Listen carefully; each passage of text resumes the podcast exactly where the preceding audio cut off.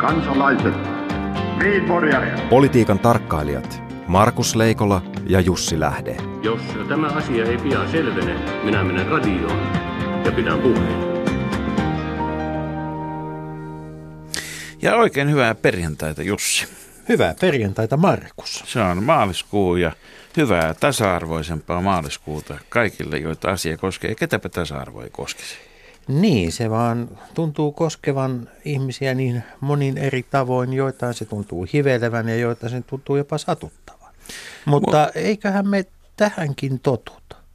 Kaik, kaikkeen tottuu, kun en, enpä nyt sanokaan, miten se sananlasku jatkuu. Niin. Niin. Mutta, mutta joka tapauksessa tasa-arvo... Kaikkeen tottuu paitsi kansantanhuihin, niin kuin olit sanomassa. Paitsi kansantanhuihin, juuri. juuri. Tuota Forssasta puhumme kenties lähetyksemme loppuosassakin, mutta Forssasta on lähtöisin myös Forssan julistus, jossa haettiin tasa-arvoa ja, ja tuota, yksi kuitenkin on SDPssäkin – ollut ylitse muiden aina kulloinkin sen jälkeen, kun Forssa-julistuksesta on päästy kulloinenkin presidenttiehdokas. Mutta kukas, kukas me nyt valitaan seuraavaksi STP-presidenttiehdokkaaksi? Niin, tässä on nyt käyty tämmöistä hashtag kukkapuska-keskustelua. Eli tällä hetkellä siis SDPn suosituin presidenttiehdokas on kukkapuska. Ja nyt sitten Kerro vaan, tarkemmin, tämä no, ei ole Pekka Puskan SD, sala, ei, salainen ei, vaan SDPssä pohditaan, että pitäisikö sen kukkapuskan kanssa kävellä niin kuin, äh, äh, Hakaniemestä itään vai länteen. Siis lännestähän löytyy äh, Mäntyniemi ja Hakaniemestä itään taas löytyy sitten äh, Pekka Haaviston residenssi. Niin, että täytyy ottaa huomioon, että hämmästyttyä määrä äh, demareita on hämmästyttyä allergisia näille kukille. Niin, Vähän no, niin kuin jouluhyösin teille konserni. Niin, no te tota... Puska, puska niin kuin no, sehän on, se, se on ruusupuska kuitenkin. On, on, on. on. Mutta, tota, mutta, niin, mutta mistä, se johtuu, mistä se johtuu, että se ruusupuskassa on pikkejä enemmän kuin pitkin aikoina? Miten voi olla, että siis meillä on Gallupien mm. kärkipuolue, meillä on puolue, joka on ollut, ollut Kekkosen jälkeisen ajan presidenttipuolue, ykkösiä ei taida löytyä, löytyä ensimmäistäkään halukasta. Onko niinku Mäntyniemen menettänyt hohtonsa? Ei. Onko Niinistö ylivoimainen? Vai no. onko demareissa ihan oikeasti puola valtiomeistä niin, että kun Laarin pojat kolutaan... Älä, niin älä unohda valtionaisia. Tai valtionaisia, niin. Tota, musta tässä on niinku kaikkein huolestuttavinta. Miten tämä on mahdollista? Tämä on täysin käsittämätön tilanne. SDPn sisäisessä keskustelussa kaikkein huolestuttavinta on se, että on unohdettu semmoinen sana kuin jäsenäänestys. Et siis koko ajan tiedät, se, miksi. Ei, ei, mutta se SDP, 94 trauma. Joo, mutta siis se SDPn äh, niin kuin lähtökohta on se, että johto suuressa viisaudessaan niin kuin nostaa jostain sitten esille ehdokkaan tai ehdokkaita. Mutta Jussi, hyvä. Sen Tämä kerran, kun ole... annettiin kansalle mahdollisuus ja Martti Ahtisaari ajoi Kalvi Sorsan – ohitse tuota, etu-, taka- ja välisuorilla kiihdyttäen. Ja sen Tosin se oli... voi rajata myös oikeasti puolueen jäsen. Se oli esivaali, se oli avoin esivaali, no, se ei niin, ollut oli. jäsenäänestys. Ei. Ja, ja, nyt tota, ja siinä on tietysti, sitä voitaisiin... Mutta trauma puhua. on yllättävän pitkä. Joo, mutta tämä... tämä Traumalaisjäädytys, se on niin tällä hetkellä... No niin tai näin, mutta se on kuule kiinalainen juttu. Mutta kenestä, kenestä, kenestä tuota, onko sulla mitään veikkausta, kenestä tulee? Tänä päivänä vaaleissa pitää osata puhua, puhua tuota puolustuksesta, maanpuolustuksesta niin, niin elektronisesta kuin, kuin tuota henkisestä ja sitten ihan pössyköistä ja, ja tuota erinäköisistä vetenalaisista vehkeistä. Ja sitten pitää osata puhua niin kuin kansainvälisestä politiikasta. Ja nyt valitaan sellainen tasavallan presidentti Suomelle, jolla on kansainväliset kontaktit valmiina. Ja Kyllä. silloin, jos SDP löytää jostain presidenttiehdokkaan, niin tämä kyseinen henkilö ei tällä hetkellä vaikuta Suomessa. Nähtäväksi jää, kuten niin monen muukin asia, kunnes jää sulaa ja sen jälkeen vasta nähdäänkin. Tuota, maailmalla sen sijaan nähdään paljon tämä, tämä internet, joka meillä kaikkialla on joka puolella ympärillämme on, on sikäli mielenkiintoisessa vaiheessa, että Kiina, maailman suurin, ei ainoastaan väkirikkaa valtio, vaan myös suurin talous, on julkaissut ensimmäisen tämmöisen kyberstrategian. Kyber... Hetkinen. Kyllä vaan. Siellä Onko tunnus... se sensuroitu versio? Ei, se ei ole sitä paitsi, että mitä sensuuri tulee, tietysti uutistoimisto Xinhuan, joka tämä julkaisi, niin tuolla, tuolla tuota lehdistökoko, lehdistökonferenssissa Anteeksi, sanotko, puhuttiin sanotko, sensuurista. si- Niin siis, Kyllä, uutistoimisto, mikä? Eh, Xinhua. Kuulostaa semmoiselta pieneltä koiralta, joka heiluttaa häntää. Ei, tässä Onko se nyt kiinalaisen uutistoimiston tehtävä? Ei vaan nimenomaan kysymys on siitä, että koira heiluttaa häntä eikä häntä koiraa.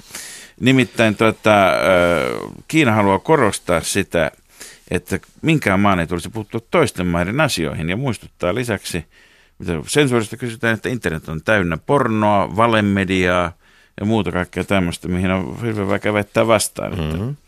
Mutta ennen kaikkea se, mikä on mielenkiintoista, että Kiina aikoo niin tässä niin internetin niin hyvien ominaisuuksien ylläpitämisessä ja, ja näiden ikävien negatiivisten asioiden suitsimisessa tiivistää yhteistyötään Venäjän ja Intian kanssa. Jaha. Eli, eli Onko to- tässä nyt kyseessä siis taas ajatus siitä, että luodaan tämmöinen hyveinen verkko ja jossain on pieni joukko ihmisiä, jotka päättävät, mikä on hyveellistä ja mikä ei. Ja se on sillä lailla, että Suomi ja muut länsimaat kuuluvat pahan akselin, kun sitä katsotaan Moskova, Beijing, Delhi-akselilta käsin. Hmm. Tuota, tämä Delhi on tietysti tässä kiinnostavaa, että ö, missä vaiheessa se taisto käydään siitä, se henkien taisto, että tuota, onko intinen Britannian siirtomaa, ö, ottaako se exitin tällaisesta niin kuin länteen pyr- ja länsimaisiin tavoitteisiin pyrkivien valtioiden joukosta. Jos intialaisilta itseltä kysytään, niin mä luulen, että kysymykseen kuuluuko Intia itä vai länteen tässä mielessä, niin voi käydä vastaus, että heillä on ihan oma internet Niin. siellä. Ja länsi ja itä ovat aina olleet jossain Mutta- Intian ympärillä. Kyllä, ja mitä tulee, mitä tulee ympäröimiseen, niin, niin tota samaisen internetin suhteen nyt on vihdoinkin kehitetty tota, tässä sovellusapplikaatiokehityksessä on päästy niin pitkälle, että on kehitetty tämmöinen älykondomirengas, joka tarkoittaa samaa kuin, että se mitä sen sisäpuolella tapahtuu, niin kaikki se data voidaan sitten välittää ää, älypuhelimiin Hetki. kalorien määrä ja, ja tuota, erinäköisten liikkeiden määrä. Ja, ja tuota, Mä alan olla, ää, nyt, nyt mä alan olla tietovuodoista, Markus, tosi huolissa. No niin, kysymys tietysti kuuluu, että, että tuota, Ajattelepas, jos tämä ajetaan niin kuin metadataksi ja sitten ruvetaan miettimään näitä kansallisia erityispiirteitä. niin ja toinen, toinen juttu kuuluu tietysti se, että sitten tarkoittaako tämä samaa kuin, että tähän mennessä, jos Tinder edustaa niin kuin tämmöistä, että ihmiset tutkailevat toisessa profiilia, niin niin, niin, niin mitä kaikkea dataa ihmisten pitääkään esitellä toisiksi, toisilleen niin kuin, tota, ennen kuin voivat tutustua lähemmin? Niin. Heppi appi. Ihmeiden aika, jolloin tietysti kysymys, kysymys kuuluu myöskin, että sehän on, sehän on toinen vaihtoehto on sitten myöskin, että sellaisissa maissa, joissa tota, ollaan erityisen huolestuneita esimerkiksi siitä, miten naiset käyttäytyvät, niin voin, ei ole yhtään varma, että meneekö tämä mahdollisesti sitten puolison puhelimeen tämä tieto, mutta, mutta tuota, tähän on kehitys tällä viikolla tullut.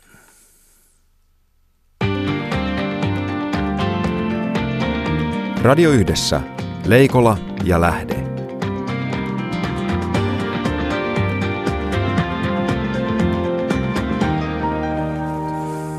Ja hyvät kuuntelijat, tällä viikolla tässä lähetyksessä keskitymme siihen elämän kouluun, josta meistä, jossa meistä jokainen aina jää kukin hetkittäin luokalle ja keskustelemassa kanssamme koulusta, koulutuksesta ja oppimisesta on opetus- ja kulttuuriministeri Sanni Graan-Laasonen. Tervetuloa.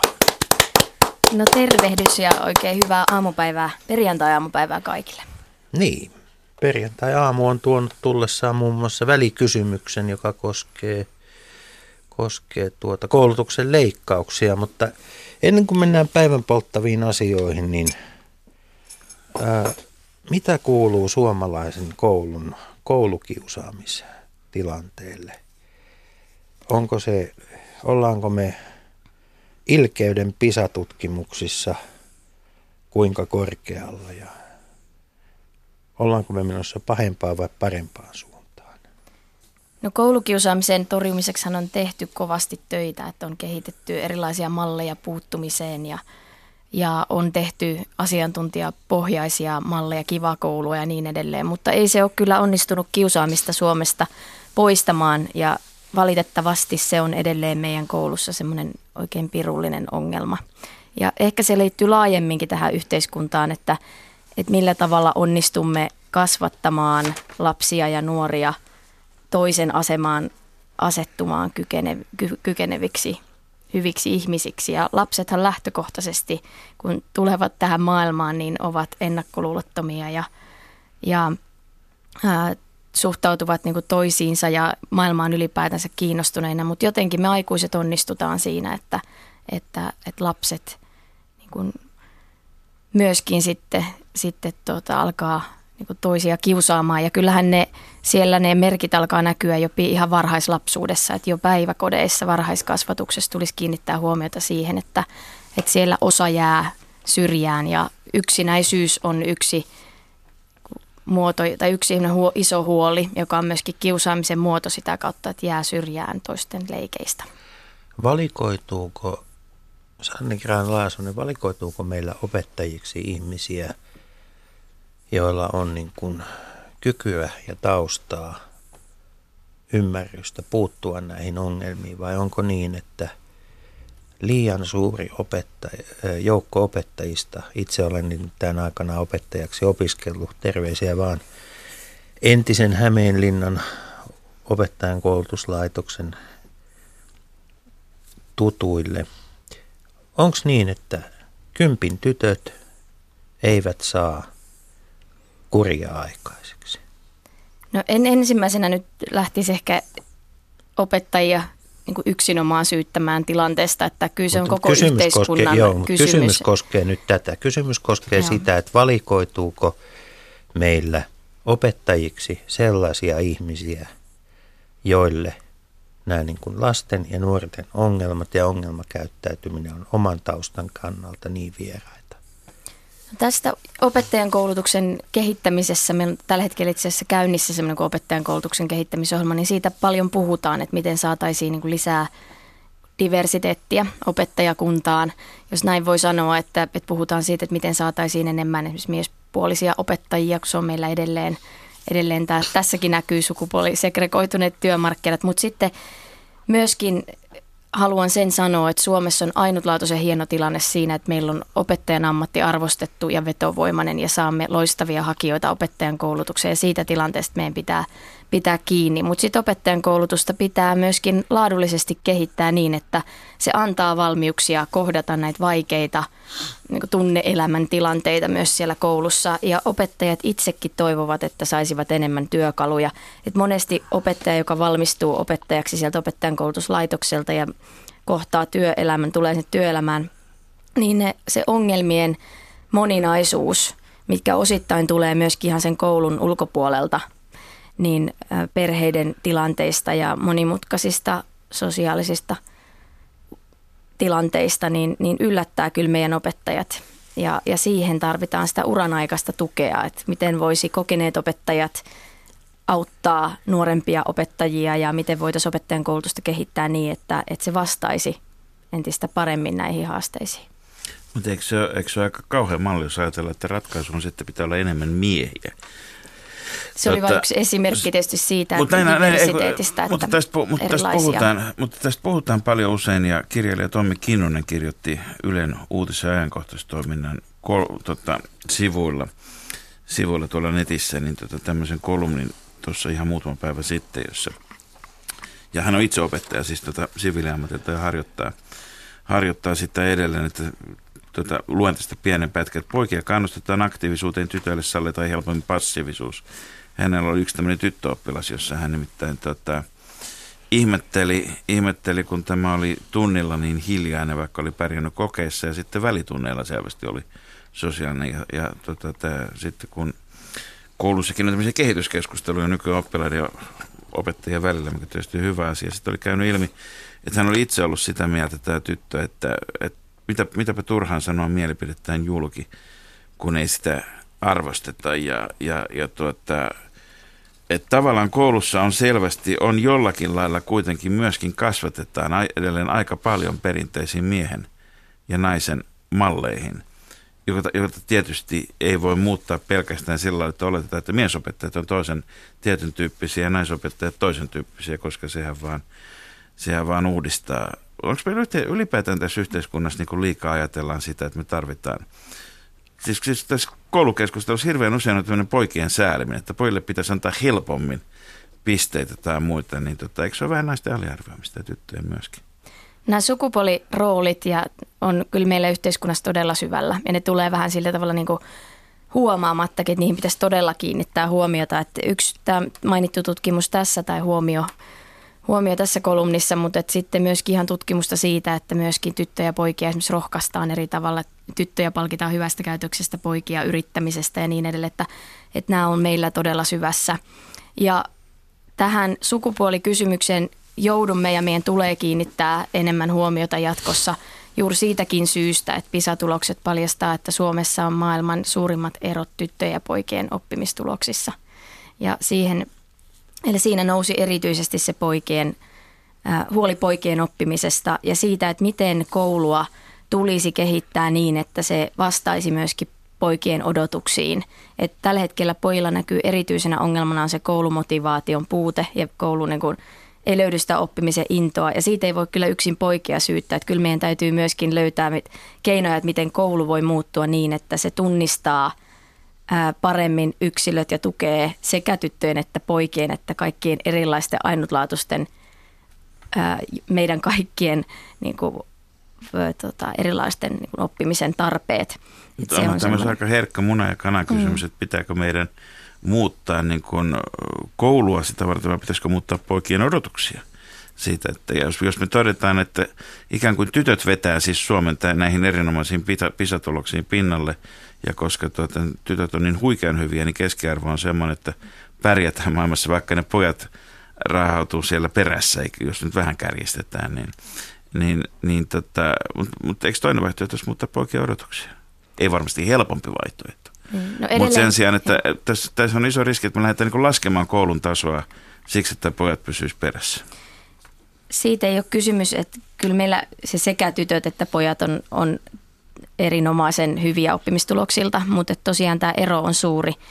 Ja ehkä niin kuin se, minkä haluaisin yhden asian muuttaa suomalaisessa koulussa niin yli muiden on se, että me toivo, ja yhteiskunnassa ylipäätänsäkin, että me toivoisin, että, että meillä jokainen lapsi ja nuori saisi kasvaa omana ainutlaatuisena ihmisenä. Ja jos me nyt yhden esimerkin käytän, että tämän kuun alusta astui voimaan tasa-arvoinen avioliittolaki, niin se on semmoisia niin isoja yhteiskunnallisia kysymyksiä, jotka vaikuttaa myös niin kuin siihen yleisasenteeseen, että sallitaanko erilaisuutta vai pistetäänkö ihmisiä niin kuin lokeroon. Ja miten me niin kuin tunnistamme sen, että, että meistä jokainen on oma ainutlaatuinen yksilönsä. Että myöskin kyllähän koulussa näkyy tietenkin se, että kun se ihan ikäkauteenkin liittyy, varsinkin nuorilla se, että et, et sillä niin kuin ystäväpiirillä haetaan niin kuin sitä saman kaltaisuutta ja joukkoon kuulumista ja muuta. Ja meidän aikuisten tehtävä olisi viestiä, että jokainen kuuluu joukkoon niin kuin ainutlaatuisena omana itsenänsä. Niin koulukuri on asia, josta Suomessa on, se on ollut vähän semmoinen ei nyt puhuta tästä asiasta. Se on, se on sellainen asia, josta ei oikein Suomessa, jos puhuu koulukurista, niin saa äkkiä niin kuin Matti Apusen tai jonkun muun fasistin leiman otsaansa. Ja, ja siis se on, se on niin kuin, se liittyy vähän tähän, kun puhutaan ja, syrjäytymisestä, eikä siitä, että myös on syrjäyttäjiä. Kyllä, ja, ja tuota, juuri siihen, että, että suomalainen koulukuri aika monen opettajan mielestä – on viritetty tämmöiseen niin kuin fyysiseen tarkkailuun, siis poiki, se on viritetty niin kuin poikien penkissä pitämiseksi. Ja sitten on aika paljon tällaista niin kuin sosiaalista, ää, niin kuin sosiaalista se, sen tyyppistä niin kuin, ää, niin kuin juuri sen oman itsensä – ja toisten kunnioittamista ja se, sellaista niin kuin, semmoisen tilan antamista, johon sitten tällä hetkellä se niin kuin koulun valvontaosaaminen tai niin se, se ei oikein mm. ulotu, koska kiusaaminen ei, se on esimerkiksi aika usein niin, että se on, se on tämmöistä niin kuin bittikiusaamista, se, on, se, se ei ole enää, enää koulussa tapahtuvaa, vaan se tulee sinne lapsen omaan huoneeseen, hänen puhelimeensa, hänen tietokoneeseensa. Se on, se on niin kuin pahimmillaan todella ahdistava maailma.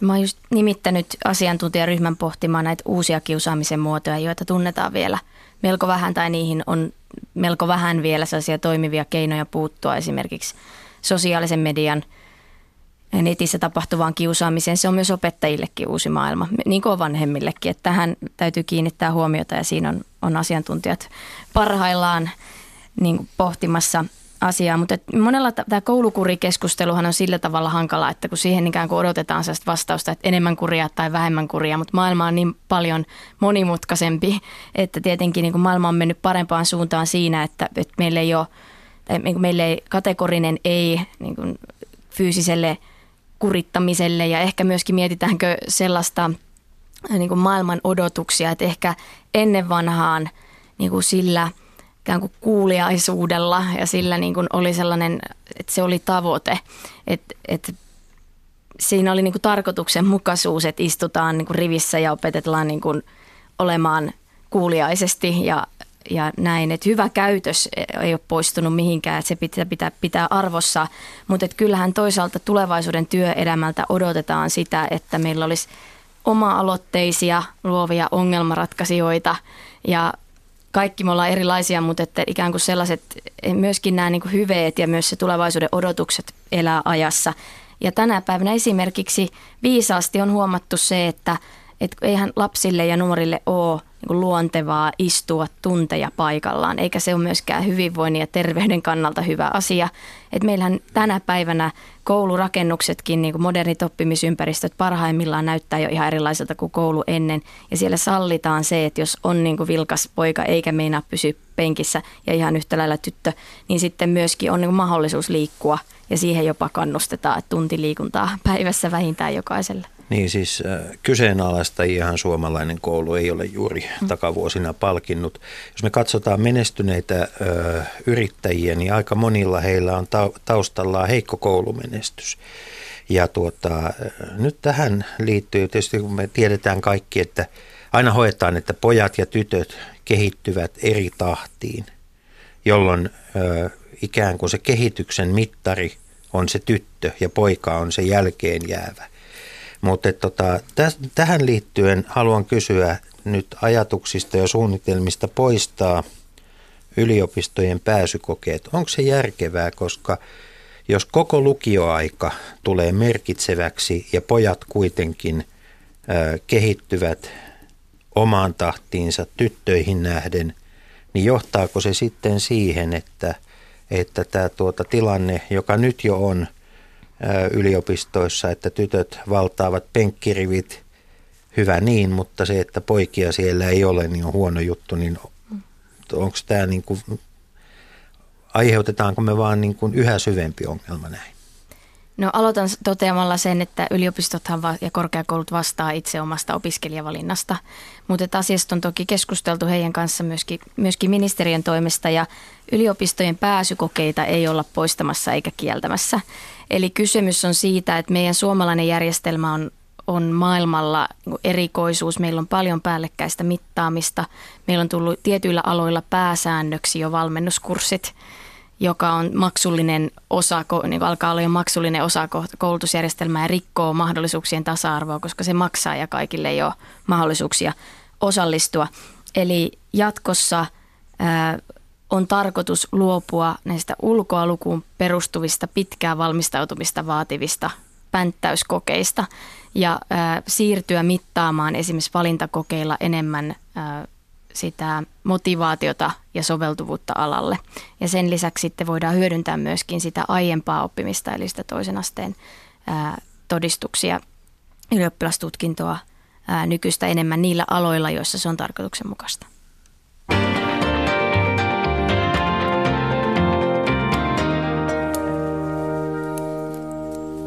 Niin ylipäätään varmaankin, varmaankin tota, niin perusopetuksen, toisen asteen opetuksen, korkea, korkeaopetuksenkin suhteen ää, tulevaisuudessa nousee, tai lähitulevaisuudessa jo entistä enemmän, enemmän esiin kysymykset autonomiasta ja ohjauksesta, jotka, jotka on sotepuolella tuossa naapuri toisella, tai sanotaan toisella isolla hyvinvointiyhteiskunnan kunnan, kunnan tuota, rahaa vievällä sektorilla nousseet esiin ja, ja ja, ja tota, onko meillä nyt riski, että jos kuntien niin tärkeimmäksi tehtäväksi jää, jää opetus, niin tota, jos provokatorisesti kysyisin, että mitä tehtävää ja opetusministeriölle, vai onko niin, että kuntien viimeinenkin autonomia viedään pois yhtenäistämällä koulujärjestelmää pitämällä huolta, että tavoitteet säilyvät kaikkialla samalla lailla. Mitä tämän autonomian keskusohjauksen tulevaisuudelle kuuluu? Laaja kysymys, että kyllähän nyt kunnat on isossa muutoksessa tämän, näin sote-tehtävien siirtyessä maakunnille ja siitä on todella tärkeää nyt myöskin käydä keskustelua, että miten ne kunnat tulevaisuudessa selviävät koulutuksen järjestämisestä. Että koulutuksestahan tulee Eipä suurin ja sivistyspal- Ei ole. Itse asiassa meillä on ministeriöllä tällä hetkellä käynnissä valtakunnallinen kiertue, missä to, tapaamme toimialaa eri puolilla Suomea ja käydään nimenomaan tätä keskustelua. Ja analysoidaan myöskin se, että miten ta- kuntien erilainen taloudellinen kantokyky vaikuttaa tulevaisuudessa esimerkiksi koulutuksen tasa-arvoon. Et meillä on tällä hetkellä se tilanne, että, että meillä on kuntia, jotka panostaa opetukseen erittäin vahvasti ja tekee kansallista, osallistuu kansalliseen kehittämistyöhön ja, ja on niitä edelläkävijöitä, mutta sitten on myöskin paljon pieniä kuntia, joissa on lähinnä yksi koulu ja syntyy muutama lapsi vuodessa ja siellä pystytään ehkä kenties vain tarjoamaan se lain edellyttämä minimi. Niin tämä kyllä tietysti on iso haaste koulutuksen tasa-arvolle, kun me lähdemme siitä, että koulutusjärjestelmää on rakennettu ja halutaan rakentaa siltä pohjalta, että kaikkialla Suomessa kaikenlaisista taustoista tulevat lapset saa laadukkaan koulutuksen. Täytyy muistaa, että jos 300 kuntaa oli aivan liikaa, jotta sosiaali- ja terveydenhoidon asiantuntemusta voisi olla kolmessa tuhannessa lautakunnan jäsenessä ja sitten iso osa näistä tehtävistä oli kuntainliitoissa, niin eikö se nyt olisi niin kuin tavallaan jotenkin, jos nämä maakunnat rupeaa hoitaa joka tapauksessa sosiaali- ja terveyspuolta, palo- ja pelastustointa, niin erinäköiset ammattikoulutuksen kuntainliitot ja muut, jotka, jotka periaatteessa jäljellä, niin siitä ne sitten tuonne, tuonne maakuntiin kanssa. No tämä kyllä kunnille edelleen jää vahvat tehtävät, että siitä ei ole kysymys. Että kyllähän kunnat huolehtii suurimpana toimialana tietysti koulutuksesta lähtien varhaiskasvatuksessa, esiopetus, perusopetus, toinen aste, lukiot ja ammatillinen koulutus. Ja sitten kaikki sivistyspalvelut, kulttuuri ja sitten liikkuminen myös, nuorisotyö ja sitten koko elinvoima, yrittäjyys, maankäyttö. No, pohjimmiltaan tämä on... koulutuksenkin niin kuin, ihan niin kuin aikoinaan tai tähän asti on ollut sosiaali- ja terveyspuolen, se on 1860-luvun jako seurakuntien ja kuntien tehtäviin. Mm. Eihän niin kuin – se, että meillä on, että me, että me käytännössä niin kun tota, to, iso osa toisen asteen koulutuksesta pyörii kuntainliitossa, niin se on sen kummempaa kuin erikoissairaanhoidossakin oli kuntainliitot. Tämä on no. ollut tähän asti.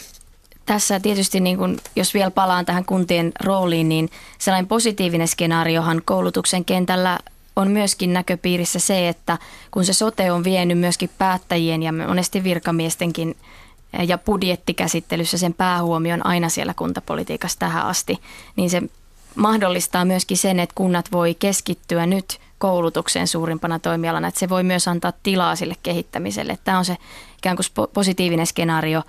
että ennen on ollut niin, että aina on katsottu ensin, että mitä viivan alle jää soten jälkeen koulutuksen järjestämiseen, mutta nyt tämä tilanne muuttuu. Eli, eli näen tässä myöskin valoisia puolia, mutta meidän pitää olla tarkkana tämän tasa-arvon kanssa. Ja ne, jotka ajattelivat, että – soten siirtyminen maakuntiin, uusien maakuntien perustaminen poistaa esimerkiksi kuntien välisen yhteistyön tai kuntaliitosten tarpeen, niin siinä on kyllä vahvasti eri mieltä.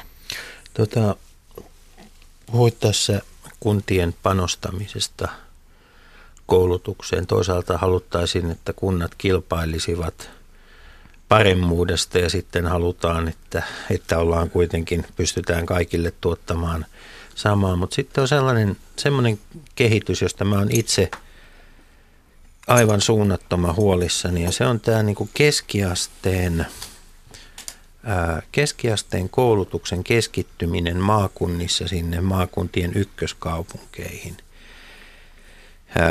tuota valtiovarainministeriön, jos oikein muistan, niin VMn-sivulta löytyy semmoinen äärettömän mielenkiintoinen selvitys siitä, että mitä näille kakkoska, maakuntien kakkoskaupungeille on tapahtunut mm-hmm. ja tapahtumassa. Ja, ja aika usein on, on niin kuin nähty se, että aikanaan ammattikoulut olivat sellainen äh, niin kuin vireyden ylläpitäjä. Jos, jos jäätiin ammattikouluverkon ulkopuolelle, niin kunta alkoi hiipua. Joka liittyy siihen, että, kunnes, että kakkoskaupungissa oli tehdas. Kyllä, joo. työväkeä. Kyllä, kyllä. Kyllä niissä maakuntien kakkoskaupungeissa ammatillista koulutusta tänäkin päivänä tarjotaan. On, mutta tota, kyllä me kaikki tiedämme sen, että sitä koulutusta on aika paljon keskitetty. Ja eh, jos sitä siellä kakkoskaupungissa onkin, niin kolmoset, neloset ja pienemmät maakuntapaikkakunnat jäävät entistä enemmän ilman. Onko tämä, onko tämä mielekästä, onko tämä järkevää? Tämähän on siis kuntien oma asia. Tässä ei voi nyt Helsingin rovia ja herroja ja neitejä ollenkaan niin kuin syyttää. Tämä on, tämä on niin kuin kuntien omistamien mm. koulutuslaitosten itse tekemää, tekemää tuota arvovalintaa. Mutta. Kyllä sitten toisen asteen koulutuksen, että silloin kun puhutaan lukiosta ja ammatillisesta koulutuksesta, niin, niin alueellisesta saavutettavuudesta pitää pitää kiinni. Miten se silloin ollaan niin, on vielä niin nuorista kysymys mm. alaikäisistäkin, että pääsäännön pitää olla se, että toisen asteen koulutuksen voisi suorittaa kotoa käsin.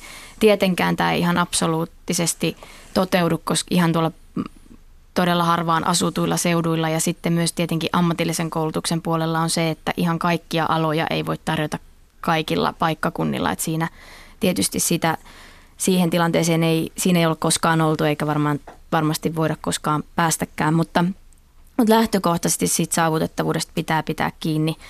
Mutta onko, se, onko, käynnissä... onko se mahdollista? Onko mm. meillä, koska siis on, onko se oikeasti mahdollista että vai onko se vain hyvä aikomus? Että meillä on valtavan laajoja alueita Suomessa, jossa kun me katsotaan seuraava 20 vuotta ennusteita väestö, mm. niin kuin, väestörakenteen kehityksestä, niin onko tämä mahdollista? No tässä ammatillisen koulutukseen meillä on tällä hetkellä käynnissä itse ihan todella intensiivisessä vaiheessa ammatillisen koulutuksen reformin valmistelu, eli uudistetaan koko ammatillinen koulutus kaikilta osin. Ja, ja siinä tietysti kiinnitetään niin huomiota siihen, paitsi tähän saavutettavuuteen, niin myöskin siihen, että se koulutus tarjontaa voisi tehdä niin monipuolisesti myös yhteistyössä työelämän kanssa ja tarjota erilaisia mahdollisuuksia nuorille yksilöllisempiin polkuihin ja myöskin tietenkin aikuisille. Ja tämä, mutta tämä saavutettavuuskysymyksen osalta, niin siinä niin kuin kaikkein tärkeintä olisi tietysti huolehtia siitä, että, että se koulutuksen laatu pystytään turvaamaan kaikkialla Suomessa. Et välillä tietysti meillä on tilanteita, että järjestäjäverkko kehittäminen on ihan tarkoituksenmukaistakin, jos toimitaan niin maantieteellisesti niin aika melko pienellä alueella. Meillä saattaa olla paljon toimipisteitä ja voisi olla opiskelijan ja työelämän tarpeiden näkökulmasta jopa tarkoituksenmukaisempaa, että pystyttäisiin kokoamaan osaamista, jolloin pystyttäisiin niin hakemaan esimerkiksi sitä opetuksen laatua niin näistä seinistä tinkimällä.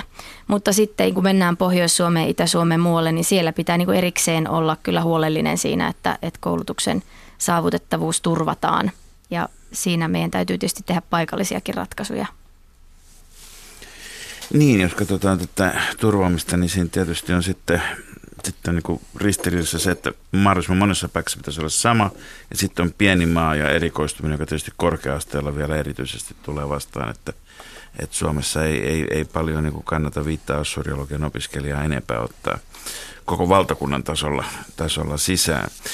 Korkeakouluverkosto on perinteisesti ollut se, johon on ollut ikään kuin helpointa vaikuttaa, mutta jolla tietysti on myöskin kaikkein pisin oman autonomian perinne. Ja, ja tässä on nyt muutama viime vuosi nähty liikkeitä, jos toisiakin. Ensin, ensin tuota, yliopistolle annettiin lisää autonomiaa ja, ja, ja tuota, valtion virkamieskunta väheni radikaalisti, kun yliopistoista tuli omia juridisia yksiköitään. Ja nyt ja sen jälkeen yliopistoja pääomitettiin sillä lailla, että siellä oli ensin tuota, tämä tota, osa yliopistosta sai kerättyä kohtuullisen paljon omakin rahaa ja valtiot oli va, tämmöisellä vastineosuudella mukaan. Ja, ja nyt ihmetellään, mitä yliopistoissa sitten tapahtuu. Kiky iski yliopistoihin pahasti ja tuota, tästä käytiin melkoista kissahännänvetoa, että mikä se kompensointitapa oli. Oli, oli tuota, kun puhuttiin pääomittamisesta, joka oli hallitusohjelmassa – jo merkitty, joka on kuitenkin eri asia kuin sitten varsinaisesti käyttömenojen lisääminen. Tuota, onko opetusministeriön ja yliopistolaitoksen välillä jonkinnäköinen välirauha tällä hetkellä vai, vai tuota, hiotaanko aseita seuraavaa taistelukierrosta varten? No en kyllä osaa nähdä meitä taistelupareina, että kyllä opetus- ja kulttuuriministeriö toimii todella tiiviissä yhteistyössä meidän autonomisten korkeakoulujen kanssa.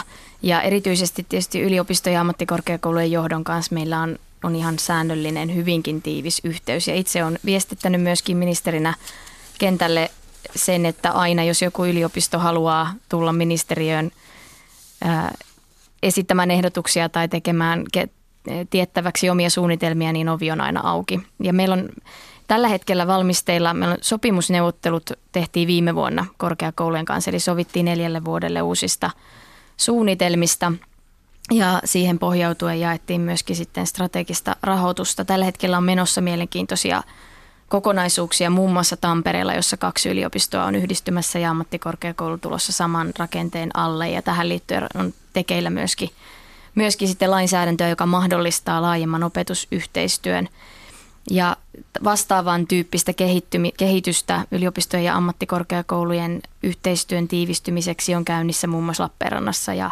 Lapissa.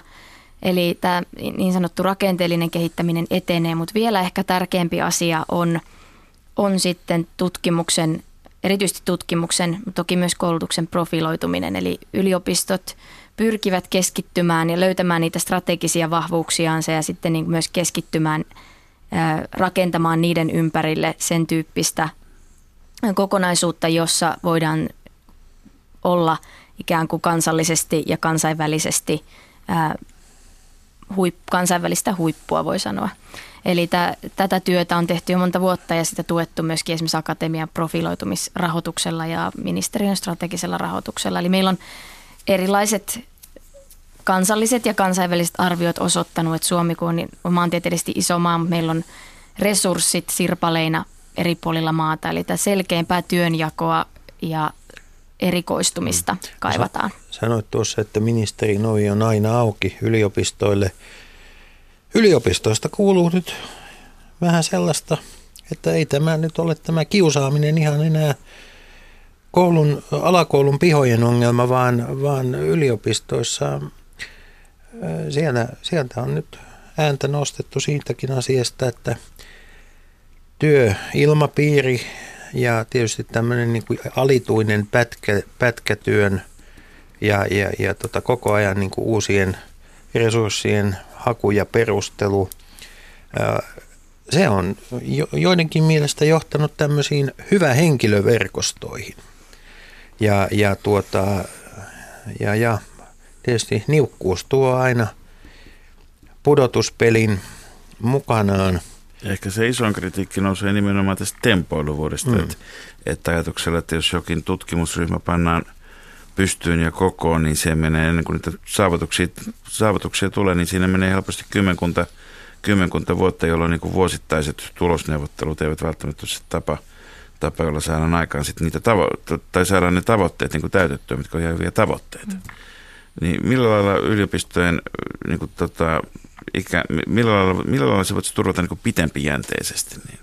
Vai onko se nimenomaan tämä, että yliopistojen pitää ensin päättää, mistä, päättää, mistä luopuu, ja jos luopuu, niin sitten vasta saa jotakin? No tämä kyllähän niin yliopistojen kehittäminen on mahdollista tehdä pitkäjänteisesti ilman muuta siellä niin yliopistoissa autonomian piirissä, että siihen ei ole mitään estettä. Että neljän vuoden välein on sopimusneuvottelut yliopistojen ja ammattikorkeakoulujen ja sitten ministeriön välillä, jossa sovitaan sitten niistä kehittämislinjauksista tuleville vuosille. Tälle nyt syksyn, syksyyn mennessä meillä on tarkoitus... Entäs kun tulee seuraava kiky, joka, on... joka ei välttämättä tule neljän vuoden välein, vaan tupsahtaa milloin mistäkin? No se siis kilpailukykysopimuksen vaikutus, niin sen, siinä käytännössä niin kun se tilannehan oli rahoituksellisesti yliopistoille ja ammattikorkeakouluille plus miinus nolla, eli kun siellä työnantajakustannukset väheni, niin sitä kautta niin kuin se kompensoitu myöskin se rahoitus.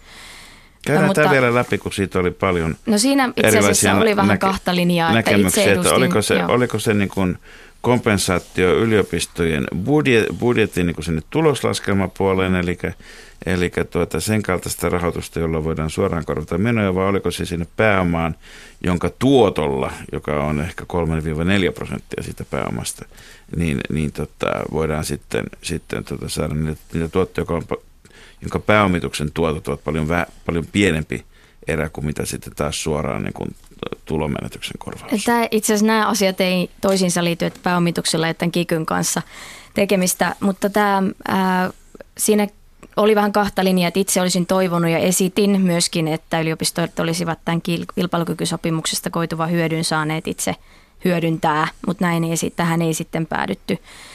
Ö, mutta tämä pääomitus itsessään, niin sehän on nyt, sitähän on nyt tekeillä 150 miljoonaa euroa liittyen ää, siihen vasta niin kerättyyn yksityiseen rahoitukseen, niin pääomitetaan yliopistoja.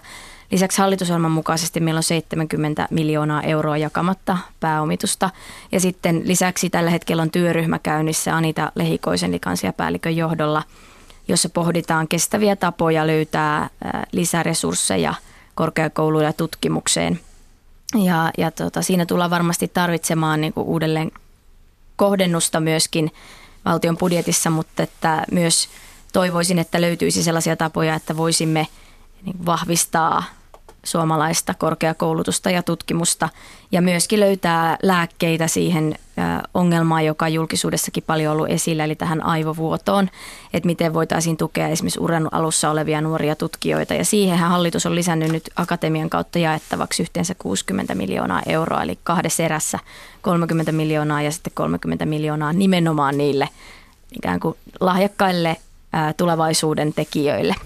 Käydään näitä kumpakin läpi. Tuota, samaan aikaan hallitus on va- siirtänyt painopistettä näissä akatemian rahoissa entistä enemmän tämmöisen niin sanotun strategisen tutkimuksen, soveltavan tutkimuksen tai jopa suoraan mahdollisesti mahdollisesti niin tuota hallitusohjelmapalvelun tutkimuksen suuntaan näistä tästä vapaammasta perustutkimuksesta. No tässä kyse, mistä kerrot, niin on sit edellisen hallituksen ajalta olevasta ratkaisusta, jossa, jossa rakennettiin tämä strategisen tutkimuksen kokonaisuus.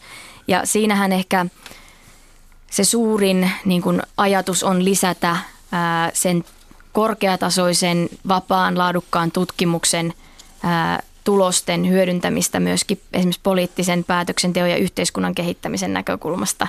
Ja se ohjautavuus onhan on niin lähinnä sillä tasolla, että esimerkiksi olemme tehneet niitä painopistevalintoja, niin on saattanut olla esimerkiksi yhteiskunnallinen tasa-arvo – tai kestävä kehitys tai demokratia. Tällaisia niin kuin, ikään kuin yhte, ihmiskunnan megakysymyksiä, joihin tulisi löytää korkeatasoisen laadukkaan perustutkimuksen kautta myöskin sitten vastauksia, joita voitaisiin hyödyntää yhteiskunnan kehittämisessä. Itse olen hyödyntänyt tätä instrumenttia paljon muun muassa vaikkapa varhaiskasvatuksen tulevaisuuden linjausten pohjan ja sen rakentamiseksi.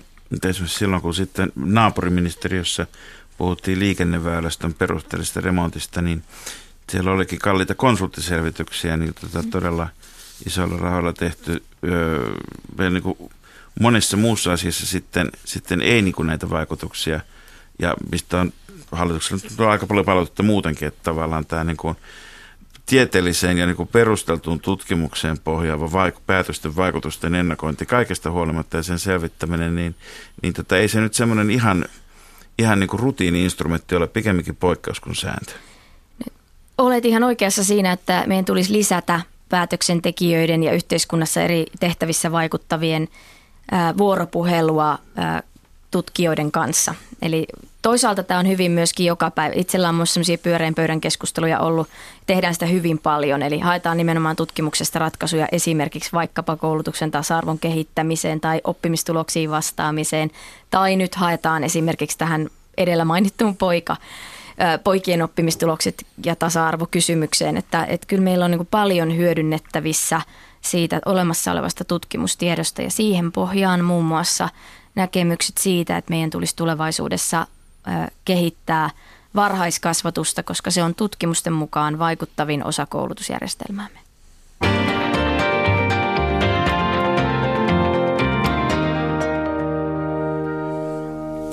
Arvoisat radion kuuntelijat, ohjelma, jota kuuntelette, on Leikola ja Lähde ja vieraanamme on tällä viikolla Sanni Graan Laasonen, opetus- ja kulttuuriministeri.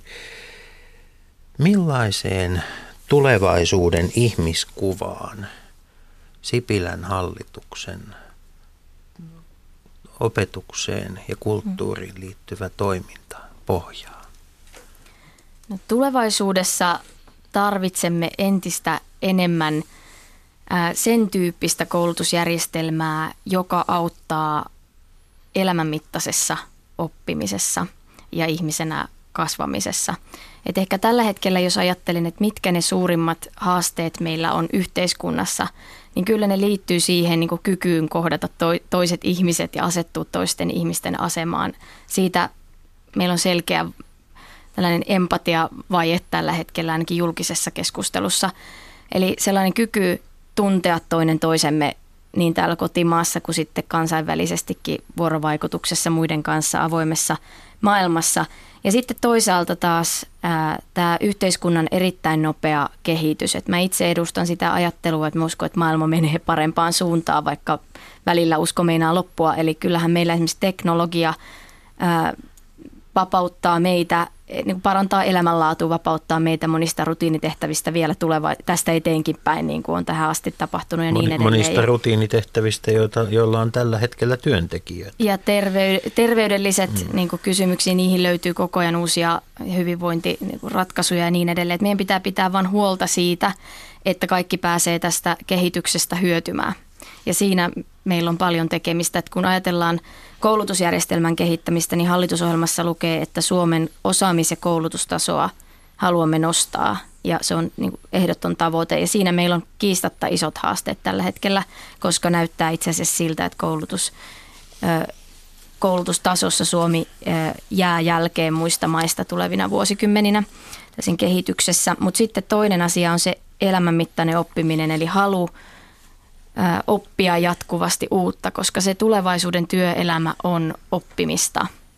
Eli ikään kuin semmoinen koulutusjärjestelmä, jossa ensin opitaan kovasti paljon siellä ennen sitä työuraa ja sillä pitäisi pärjätä niin kuin ne kaikki vuosikymmenet, niin, niin tämä ei enää ole tulevaisuutta, että meidän pitäisi pystyä sen vahvan peruspohjan, joka on ennen sitä työuraa, niin lisäksi lisäämään niitä elementtejä, mikä tukee elämänmittaista oppimista ja valmistaa lapsia ja nuoria tulevaisuuden maailmaan, jossa on enemmän mahdollisuuksia kuin koskaan, mutta jossa yksi ihan kriittinen taito on se, että opitaan niin kuin, ihan kuin sietämään, kestämään epävarmuutta, eli tulee sitä resilienssiä kohdata niin kuin maailmassa yllättäviäkin tilanteita ja sitten niitä ajattelun, oppimaan oppimisen taitoja, ongelmanratkaisutaitoja, joilla sitten kestää työuran muutostilanteissa näitä, näitä tuota yllättäviä tilanteita tässä viimeisen parin vuoden aikana on ollut se, että nyt näyttää siltä, että... Niitä on ollut yllättävän paljon.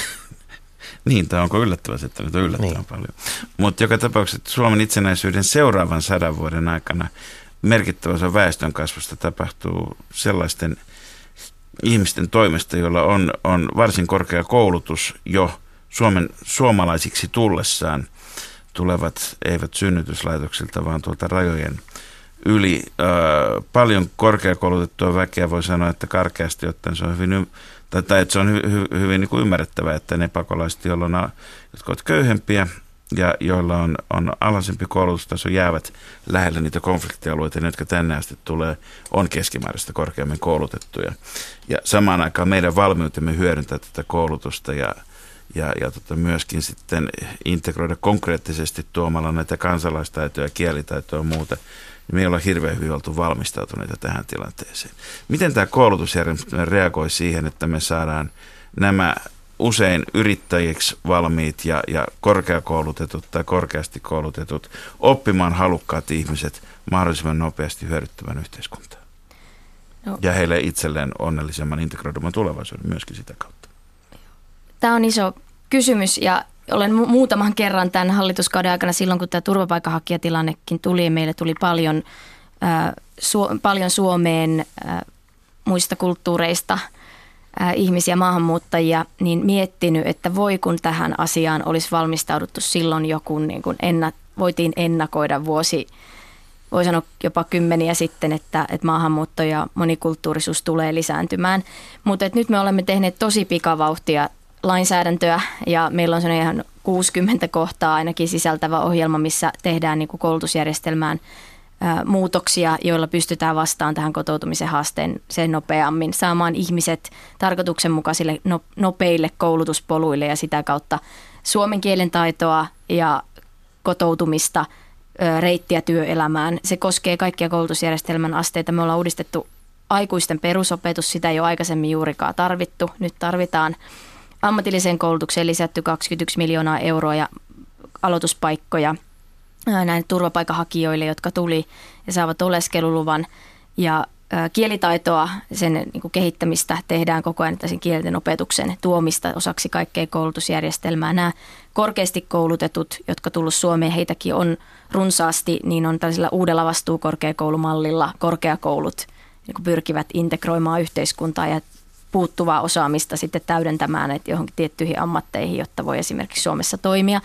Ja tämä toiminut nyt toistaiseksi saanut niin todella hyviä kokemuksia runsaasti erilaisia keinoja. Sitten ihan pienistä lapsista lähtien, niin siitä päivästä, kun tulee maahan niin jokaisella lapsella riippumatta turvapaikkastatuksesta, on ö, oikeus koulutukseen. Ja tämä toteutuu meillä kunnissa ö, vaikeassakin tilanteessa verrattain nopeasti ja hyvin. Eli ja paperi, siinä tehtiin myöskin myös, lainsäädäntöä. Myös paperittomien lapset tulevat pääsemään varhaiskasvatuksesta ja koulusta. Kaikilla lapsilla on oikeus varhaiskasvatukseen ja koulutukseen Mutta jos ajatellaan, ajatellaan, ajatellaan nyt tämmöistä niin pitempää strategista tähtäintä, niin tämä tilanne tuli äkkiä, mm. mutta on siis näköpiirissä oleva tulevaisuus. Tarkoittaa samaa kuin, että pakolaisvirrat maailmasta eivät lopu. Ja Suomen, suom, kantasuomalaista, jos näin sanotaan, syntyvyys taas tuota ei kasva suhteessa, suhteessa kuolleisuuteen.